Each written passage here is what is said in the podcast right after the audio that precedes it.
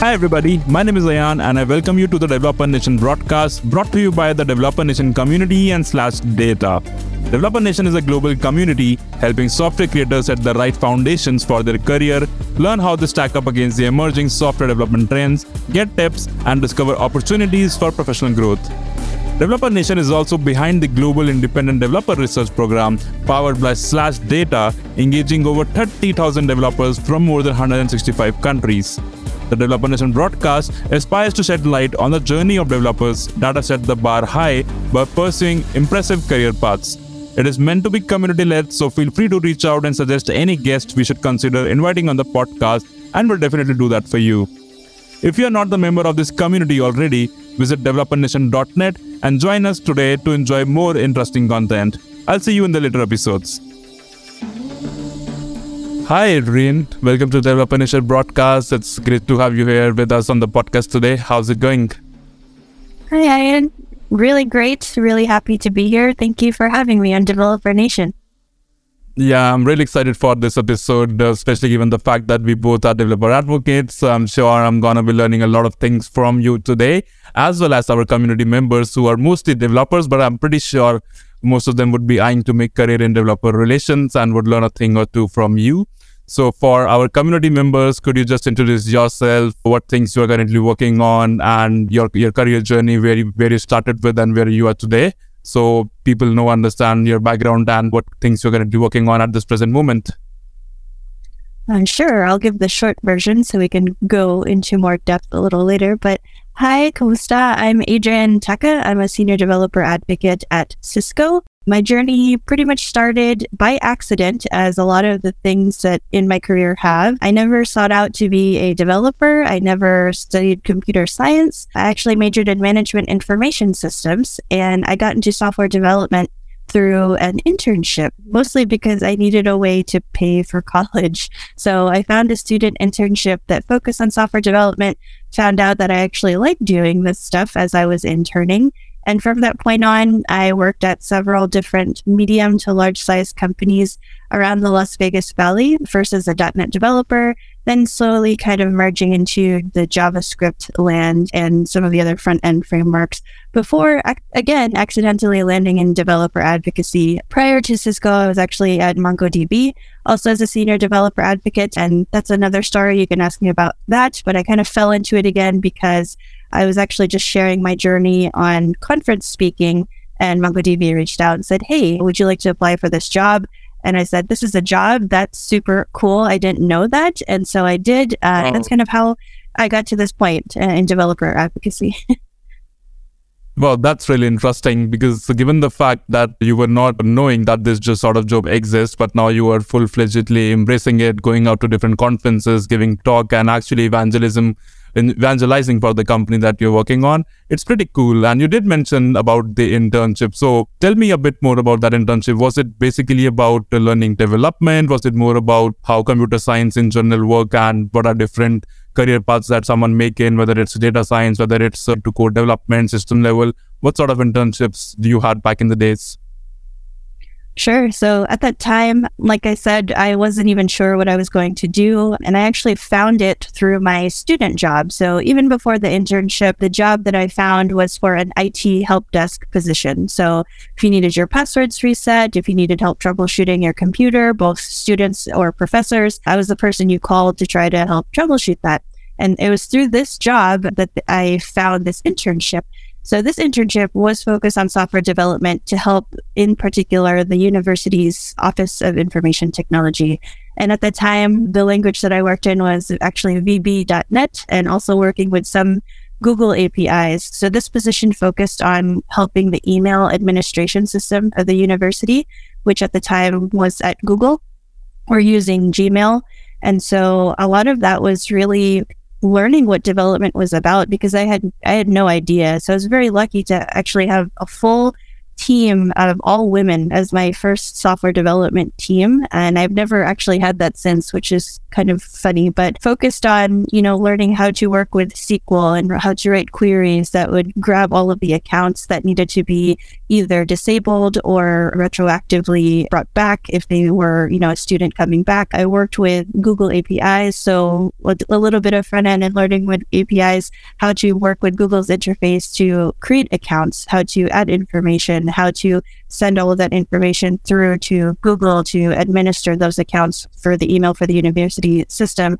And then I worked with a bunch of other different people. So that internship was very, very foundational for me in terms of learning what software development was, what the types of teams you would work with and what kinds of things you could do. But at the time that was the major project I worked on was the email administration system for the university really interesting. The thing I wanted to take this conversation forward is, uh, and I often ask this to a lot of the podcast guests coming on Developer Nation broadcast, is there is this huge influx of the next generation of software developers and computer science enthusiasts coming into the industry that don't necessarily have a computer science degree, but they are pursuing some courses, they're pursuing some some certifications or training program, and they are very well developers. They are able to uh, find their way in via open source contributions and find their place into the industry.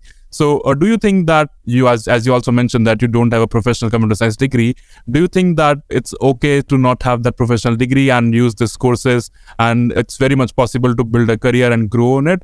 Or do you think that this degree would also be very much helpful if you have that in place as well as these courses, so you can bundle up together and it's easier and a faster pace when it comes to making a career in professional computer science engineering or anything that's remotely related to development or developer advocacy in general? I think there's a two part answer to that for me in the experience I've seen so far. So, number one, you absolutely do not need a computer science degree. I have seen that all throughout. Some of the best developers I know don't have a computer science degree.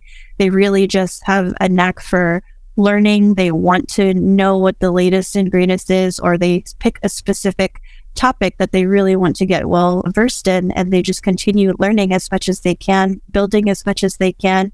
And yeah you absolutely do not need a computer science degree to be successful. That's a fact. The second part to that answer is I while I while I say the first part, that doesn't mean that a computer science degree is not helpful or that you don't need it. I think if you have both, you actually put yourself forward and you have a leg up on a lot of other developers who also have a degree by doing the courses, by doing the extra building, by doing the extra projects. And so I think especially coming from my own experience, I did management information systems. So we still had development, networking, databases, a, a, lot of that foundational coursework in addition to business courses. And so where I don't have the background is in data structures and algorithms or some of that other foundational computer science thinking. But by adding that later on or working on that, either for preparing for an interview or using it in the job as needed, that's kind of where I guess I picked up, made up for that lost time where I didn't have it in university. And that's still very much useful. It's still very good to know how things work under the surface. It's still good to know to have that way of thinking. And so it's still very, very beneficial to know those topics. So even if you don't learn it beforehand or learn it officially, you know, in university, it's still very, very helpful. And you'll still probably make use of it sometime later on in your career. I totally agree. Given the fact that you also have courses of your own now on LinkedIn Learning platform, do you see a lot of the people who are pursuing these courses have a professional a college degree or like what sort of ratio do you do you see or is it something that you don't care about and you're like okay everyone's welcome i don't care if you have a degree but i'm just trying to understand what sort of people are taking these courses Yes. So, at least of the other instructors that I've seen, it runs the whole gamut. There are people who don't have college degrees, there are people who have PhDs who are teaching. And again, I think it comes back to how passionate you are about it, how much experience yourself you have with the topic that you're trying to teach. And honestly, there are a lot of courses too where there are people who are like, I want to learn this subject, and the best way to learn it is to teach it. So you can 100%. learn it in a one way, but when you go to teach something, you find all those little bits and pieces of, okay, so I need to explain this topic to someone who doesn't know it at all. And that's kind of where the deeper learning happens because you need to go that extra mile. You need to go and see what are the pieces that are missing that you know that you needed to learn this topic well enough to be able to be comfortable to teach it. So, so no college degrees again are not necessarily necessary, but they're not a bad thing. You know, they don't work against you, but it's absolutely possible if you don't have it. Absolutely. Coming to your current role as a senior developer advocate, as you mentioned back, you were just giving talks in different conferences because that's what you loved about it. And MongoDB kind of picked it up from there and you made a transition in developer advocacy. What would you say is something that motivated you to continue in this career journey? And uh, what things you really love about being a developer advocate from your day to day role? Sure. So, very quick intro to that. I was working as a senior developer and working on a migration from Azure or on prem to full cloud Azure platform. And at that time, I was learning a lot. And so at that same time, a lot of companies, they sometimes offer stipend for employees to kind of put towards learning and development. So that could be going to a conference, going to some courses, etc. So at that same time, I went to a conference and I was watching somebody talk about a particular topic, specifically how to build pipelines in Azure DevOps. And I was thinking to myself, this person is really bad.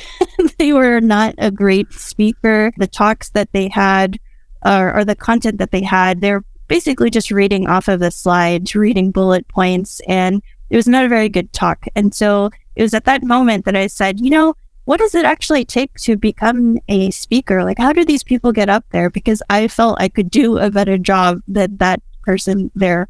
And so I researched it and found that a lot of these conferences, you actually get there by applying and you just uh, create a talk proposal and tell them, hey, this is what I want to talk about. This is what I think will be useful for the attendees of your conference. And so I said, you know what? I just felt like, let me just try to submit and see what happens.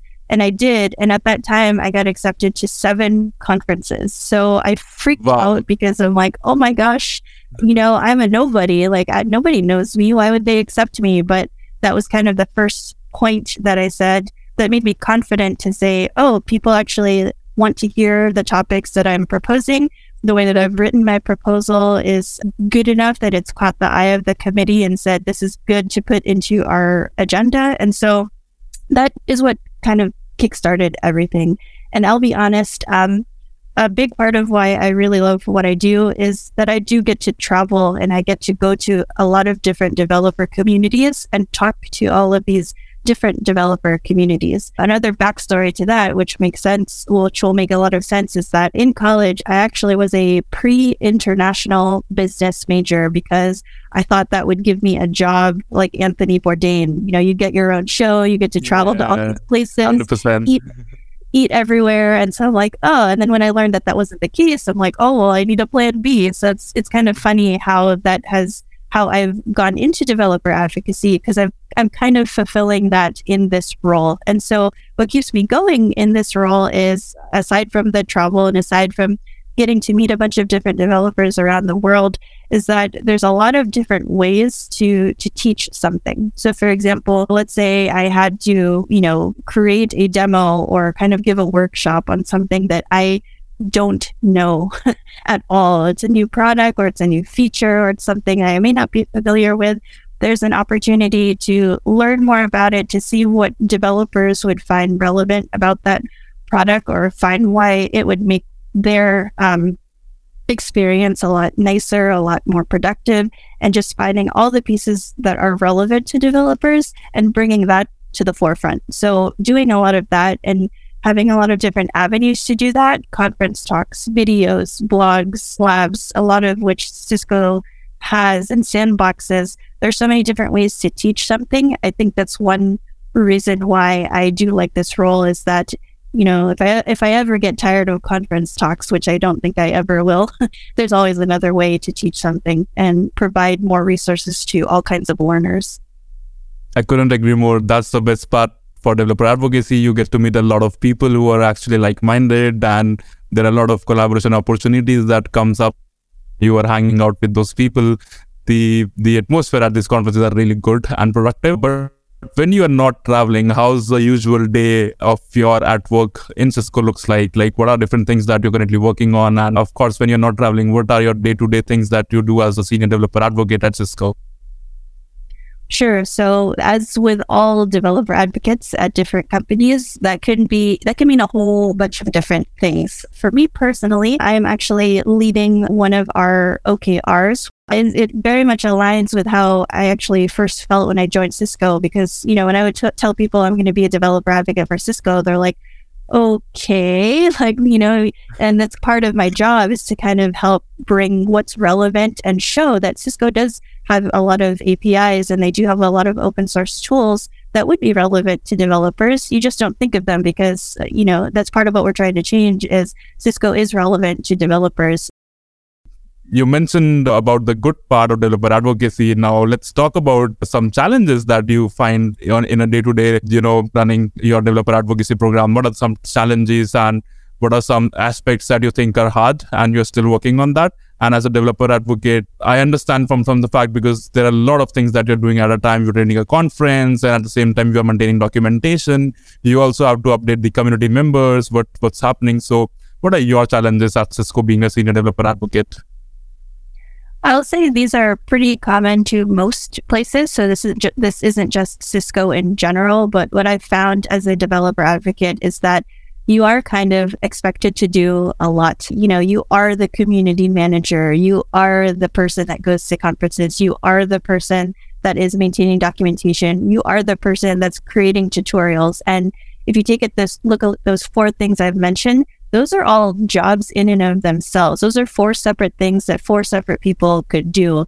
But there's this expectation that people developer advocates are expected to do it all. And so, yes, the risk of burnout and just not knowing what is a priority because everything is a priority is is is very difficult. So it's very much helpful to kind of align, you know, with your manager and say, what is the top priority? What are the things that I should be working on? And even better, if you can focus on a couple of those things, the the better. Um, what I try to do, because I know, as you know, in the experience that I've had, is that you kind of just get asked to do a lot of different things is if you can make a way or find a way to focus on a couple of those things, it's easier for everybody involved because it's easier to manage your time. It's also easier to focus on a few of the things that you actually really enjoy. So if you like creating videos, for example, and you like creating content, that alone can take up a lot of your time. You have to prep for that. You have to research. You have to write the scripts. You have to film the things if you're doing video. You have to edit it. That's a lot of work and that's just one task. So again, if you could focus on what you want to do, it would be a lot easier for everybody involved. Another thing that's kind of difficult in developer advocacy in general is if you are the person that's on the road, travel is glamorous, but if you're on the road for like three, four, weeks, two months, you get tired of it. You get tired living out of a suitcase. Totally. You miss your own bed. you miss the jet lag is real when you get back, trying to coordinate different meeting times, trying to still keep up with your meetings and tasks while you are on the road. It's very, very difficult. So, yes, it is nice, you know, if you get to go maybe once or twice a month, but if you are on the road a lot more, it's exhausting. I couldn't agree more, Adrienne. I see that you're also involved mentoring a lot of folks around different communities. And as a developer advocate, mentorship becomes a part of the role. Community members look up to you for for things that you could help them with. But you also been a mentor at code.org and Girl Who Code. So tell me about what motivated you to, you know, mentor the next generation of these developers and people in tech. Is it something uh, coming from the love of teaching or uh, what what's what's in for you like how do you see mentorship opportunities that is very special to me because it, it started with when I started to share my own journey on Instagram. This is when, admittedly, Instagram was a little bit bigger. Maybe it's still big. I don't know. But when I was in that role right before I actually moved into developer advocacy, I just started to share my day to day of what I did as a developer because I didn't see a lot of people like myself. You know, when you think of a developer, a lot of people at the time, and unfortunately a little bit now, when you say developer, the first words that come into your mind are probably they're a guy, they like to wear hoodies and they're all in black and they're in the dark and they don't like to talk to people. There's this very, very single, one sided vision or image of what a developer is supposed to be. And I said, that's not the case. I'm a developer and I'm completely opposite from all of that. I like to dress up. I like, you know, I'm a woman. I don't, I like to talk to people, not so much, but I do like to talk to people. I'm not in a dark, you know, basement or whatever, hiding from everybody. I wanted to change. the this image. and open. Yeah, I wanted to change this image of what a developer meant. And so I started to do that in my own way by sharing my journey on Instagram. And that actually became a, a community in and of itself. There were a lot of other girls and women who would reach out to me and say, Thank you so much for sharing your journey. I didn't know there were other developers, or I didn't know there were Filipina developers. I also like sharing that I'm of Filipino descent. I'm Filipino American, but I'm very proud of my heritage. And so finding other Filipinas, because um, in our culture, it's very popular to kind of go into the medical route, either to become a nurse or a doctor. And I was not one of those people. I did not want to become a nurse. And so, as a Filipino person, you're kind of like, well, what do I do? Like, that's kind of the only path that is set forward for me. And so, again, it's like, hey, here's this other path that is really fulfilling and satisfying path that you can be proud of if you don't want to go into the medical field. So, I did it to do that. And so this kind of naturally extended into sharing my story and kind of mentoring others. Other schools in Las Vegas kind of just asked me, Hey, we see that you are on there. You're part of the code.org list of mentors. Would you mind coming into the classroom and just spending some time with these, uh, you know, first graders, fifth graders, third graders, high schoolers? I'm like, absolutely. I definitely would love to talk to them. And so it's really interesting to go into those classrooms and say, Hey, I'm a software developer. This is what I do. This is how you can get there. Here's what you can do with code. And it's really, really fulfilling to see, especially the little girls who are like, You're a software developer? I'm like, Yep, I'm a software developer. You can be one too. And so just showing everybody that route and it's something that's really fun and can offer a very fulfilling career path. I think that's why I like doing it and continue to mentor as much as I can. It's amazing giving back to the community and not just in terms of development. I would say i personally feel that uh, every developer should somewhere go out and also try speaking in different conferences maybe local meetup groups. So i, I you just mentioned that uh, you sent out the call for proposal and you got selected by seven different conferences. So tell us about that. And also like if someone is a developer who is working on some new technology some new stack and if they just want to you know take it forward and speak about it at a conference or a local meetup group and they are a bit shy about that how would you say that they go about it because you're also coming from the same experience because you've seen someone giving a talk and you say oh i could do better than that so what are your opinions and what are your views and advice for the people who who and first of all why should they do it and if they want to do it how should they do it That is a great question. Yes, if you want to do it, absolutely do it. The that's the biggest question I get is I'm kind of scared or I don't know if I can do it or another thing I hear is oh this topic has been done so many times like why would I want to give a talk about that? And what I'll answer is everybody may do the same topic, but they don't say it or explain it in a way that you will because your voice is unique. So if you take a look at all the conference talks that you see or meetup group topics and you find what's common among them, there are a lot of JavaScript topics, a lot of the same JavaScript topics, a lot of the same React topics. There are a lot of topics that are done over and over and over again, but why do you still see them? And it's because different people have a different way of explaining it and may have a, a better way or a novel way to explain it. So they will never go out of style, especially if they are hot topics or topics that are here to stay in the tech industry. So if you think that is something that you are working on, if it's new to you, that's still a very valid perspective that is should be shared. And there are a lot of other people who are like you who may be in the same situation as you who can relate to you. So absolutely don't let that be something that stops you from sharing. In order to get started, there's there's two approaches to this. There's like the the big bang thing, which is what I did. So I, I just went straight to the conference, right? I'm like, okay, let me just apply to all the conferences that I think would be relevant and where I have something to share and see what happens. And I got accepted to seven and you kind of just go in there and you do it. The other way, if you want to do it a little bit more methodically and build up to it, is meetups are a super great place to kind of get started because it's a smaller crowd. Local meetups are usually easier to get to, and people who run these local meetups are always looking for people to speak. They want, they have a community already built for you. They're usually much nicer in terms of, you know, being more flexible in what you want to talk about. And it's the local community. And once you kind of do that once or twice, you kind of get more comfortable with the community. You get comfortable with the audience. You get comfortable with what it's like speaking to other people. And so maybe you work your way up. So maybe you apply to a conference that's, you know, domestic or you apply to one that's in your state if you have a conference running there. And then slowly but surely, as your audience grows, I think that's one way people find the confidence to kind of get all the way to the conference level where they're speaking in front of thousands of people. So that's another way to do it. That's amazing. And I would add that even the most experienced speakers from developer community, they still sometimes get rejection from the from these conferences and that's totally fine. You don't have to be heartbroken about it. There's always a next conference or a next meetup where your talk would be the perfect fit and you just have to keep doing it. So do give out thoughts uh, because yeah, please.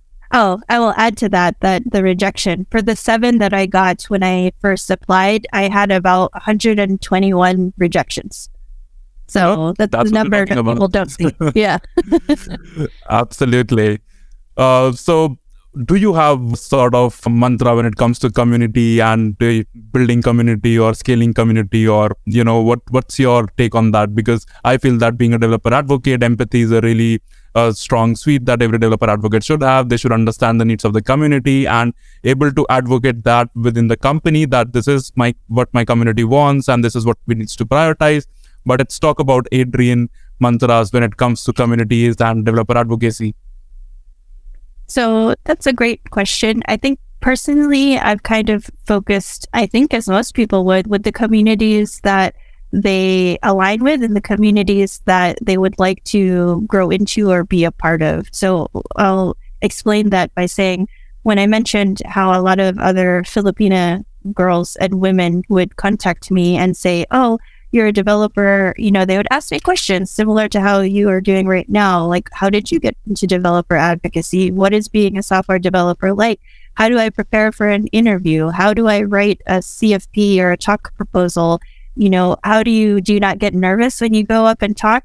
All of these different questions, they kind of come to me partly because, yes, my face is out there. You know, I've spoken at conferences, I write content companies, I have a book, my name is out there. So people come to me. But in the beginning, I purposely, intentionally tried to find other Filipina software developers to kind of you know, grow that community. I know that we're out there. I know that we're not all in the medical field. And so again, it's part of showing that there is this community that actually exists and wants to be part of the larger tech community as a whole.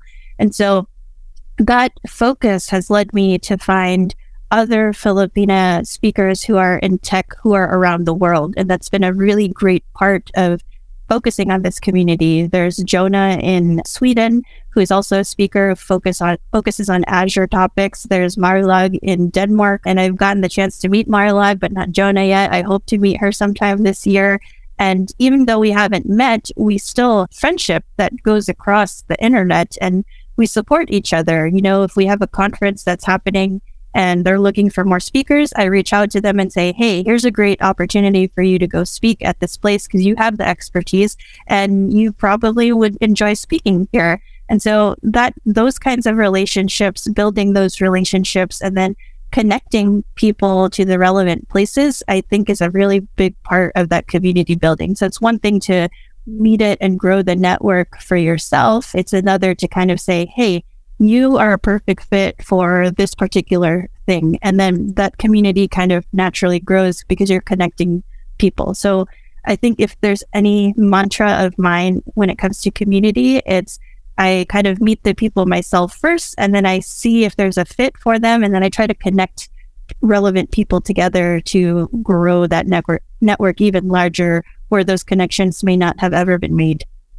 That's amazing. That's sort of connecting people and enabling serendipity. So they found different ways on when it comes to collaboration. You never know what sort of things would come out when people who have like sort like-minded thinking come together. So that's amazing. I love that. When it comes to communicating ideas, uh, developer advocates usually write blogs about it or make videos or you know it could be like i'm just going to give a talk out there in a conference about this topic and use that conference recording to put it out there in my community. So what are you, what are your thoughts on this? Like do you segregate this basic on the on the basis of topic? Like this topic is best fit for a blog. I might write a blog about it or this topic is better explained when i share my screen so i'm to make a video about it. So how do you go about this? Is, is it because of topic? Is it because what community likes? What sort of things comes into your mind when you want to put something out there? I think it, it depends. That's the famous answer. For me, I think it comes from number one, what does the community want? So that could mean what topics are most relevant? What topics are they searching for? What do they want to learn? Because you may be really interested in some super niche topic, but nobody wants to learn about it. For you, great. But as a developer advocate, you want to serve your community. You want to serve the developers that you are creating this content for. And so that's number one is what does your community want? What do they look for? Then once you kind of narrow down those topics, then it goes down to how do they like consuming it? So you may have a community that loves blogs. They like reading it. They like step by step tutorials. And then you may find there's another subset of that community that actually prefers videos. So this is where the creativity comes in because usually when you create this kind of content, you probably do both to cover both of those communities. And sometimes the topic itself lends itself well to having both. So you may have a video that has the screen capture and you're doing a voiceover of here's how you do something, but then you have an accompanying blog that has code snippets that's easy to copy and paste so that they can work alongside you mm-hmm. in a, alongside the video. So it depends on the topic. Sometimes if it's a, a, bit more generic or just an overview, then yeah, maybe a video is fine. That will be enough. Or sometimes you just do a blog, but in most cases, most of the topics and content that you create are going to be in all of the different forms so that it serves the majority of your community in the way that they want to consume that type of. That makes a lot of sense. And talking about content, I'm really excited about the things that we are going to be doing together. And that includes some blogs coming up for Developer Nation community. Would you also like to talk about the things that we're going to be do? I know for the fact that we would be doing some content around APIs and API insights. If you could just, you know, tease our community members what they could expect in future weeks or months uh, like just take it away and tell us about what we are working on Sure. So this is something I'm super excited about. We have an open source tool called API Insights, and it's a way to help developers pretty much t- creating better APIs. And what I mean by that is it's a it's part static analysis tool, but it's also a tool that helps you look into your APIs and essentially calculates a score. So if you like games and you like gamifying things, this is like the perfect thing for you. So as you're writing your API, we have an engine that statically analyzes your API endpoints and it checks all of the different versions of your API against, say, an open API spec. And it, it calculates a score. How well are you doing against these specifications?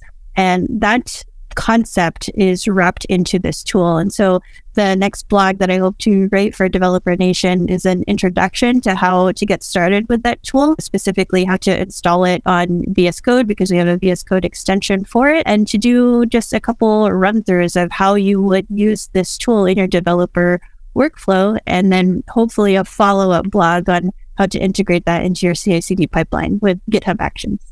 Wow, very exciting. And I'm gonna leave the links when the blogs are up. If you're coming and seeing this video later on, will we get you covered? I'm loving this conversation, Adrienne, but we are coming to the end of this podcast. I'm just gonna ask you a couple of last questions. The first one being, what are you most excited about in today's tech world? What are you, what are you, you know, what excites you when you see technology happening here? I know CES is happening in your city at the moment, and then we will have a Mobile World Congress next month. So a lot of amazing things to come and unveil, but what excites you the most in, in, in tech industry at this present moment? So, one thing that I've been following closely, I don't think it's there, but I think we're starting. One thing I am excited about is the prospect of being able to own our own data. And what I mean by that is, I think it's pretty understood at this point that a lot of different companies have a lot of data on us. They know us very, very well from what we search online to how we shop to what devices we use. And a lot of people don't necessarily understand that there's this really large profile about us that unwillingly, most of the time, they have collected about us. And so there are movements to, or there are more people kind of bringing to light and saying, hey, we should take charge of our own data, of our own profiles that have been built up and I'm very excited at the prospect of potentially owning our data. And, you know, if we actually wanted to sell that data to the companies ourselves, why not make a buck off of our own data, right? So the people who want to be super private can have autonomy over their data. And then the people who want to make use of that data can. So we're, it's always been talked about and it's something that always interested me, but I think now it's becoming closer to reality because of all of the protections that we have in place and because a lot of it is being brought to light. So that's what I'm excited about. 100%. I wouldn't mind monetizing moisture data in my room any day. Why not? Why not?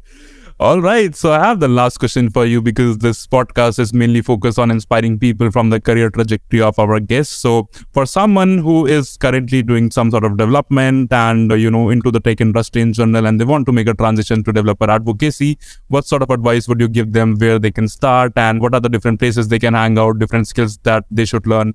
Do they need to be a really good speaker and really good writer? Like just, just share about your vision of developer advocacy and what someone in this wanted to make a career in this field in this field can start and how they can progress forward?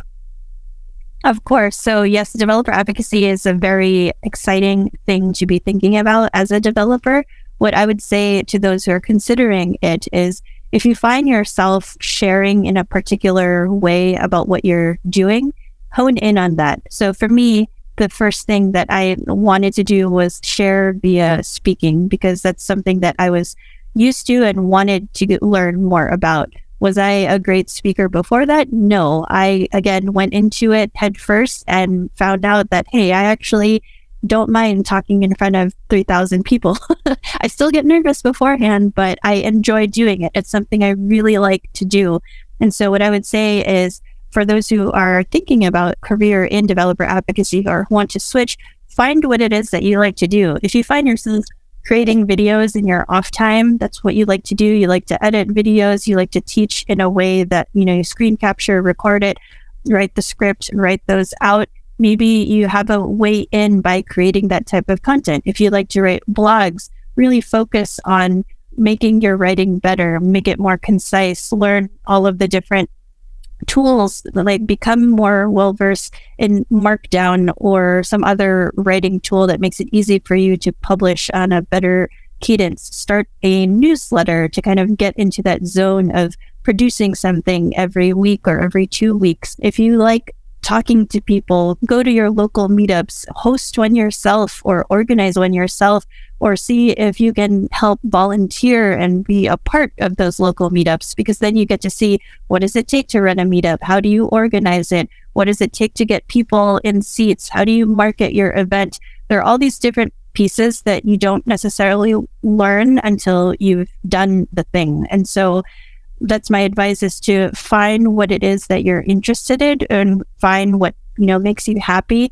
and then do those kinds of additional things to help you learn what it means to do it like going to the local events or continue to write or continue to make videos and then share that with the outer community and then you'll find that there are a lot of people who are wanting to hire you for developer advocacy for that particular thing that you're doing and sharing. Absolutely amazing. Thank you so much, Adrienne, for your time. I really had a fun time discussing everything with you, and I'm sure we will be getting you back really soon for another episode.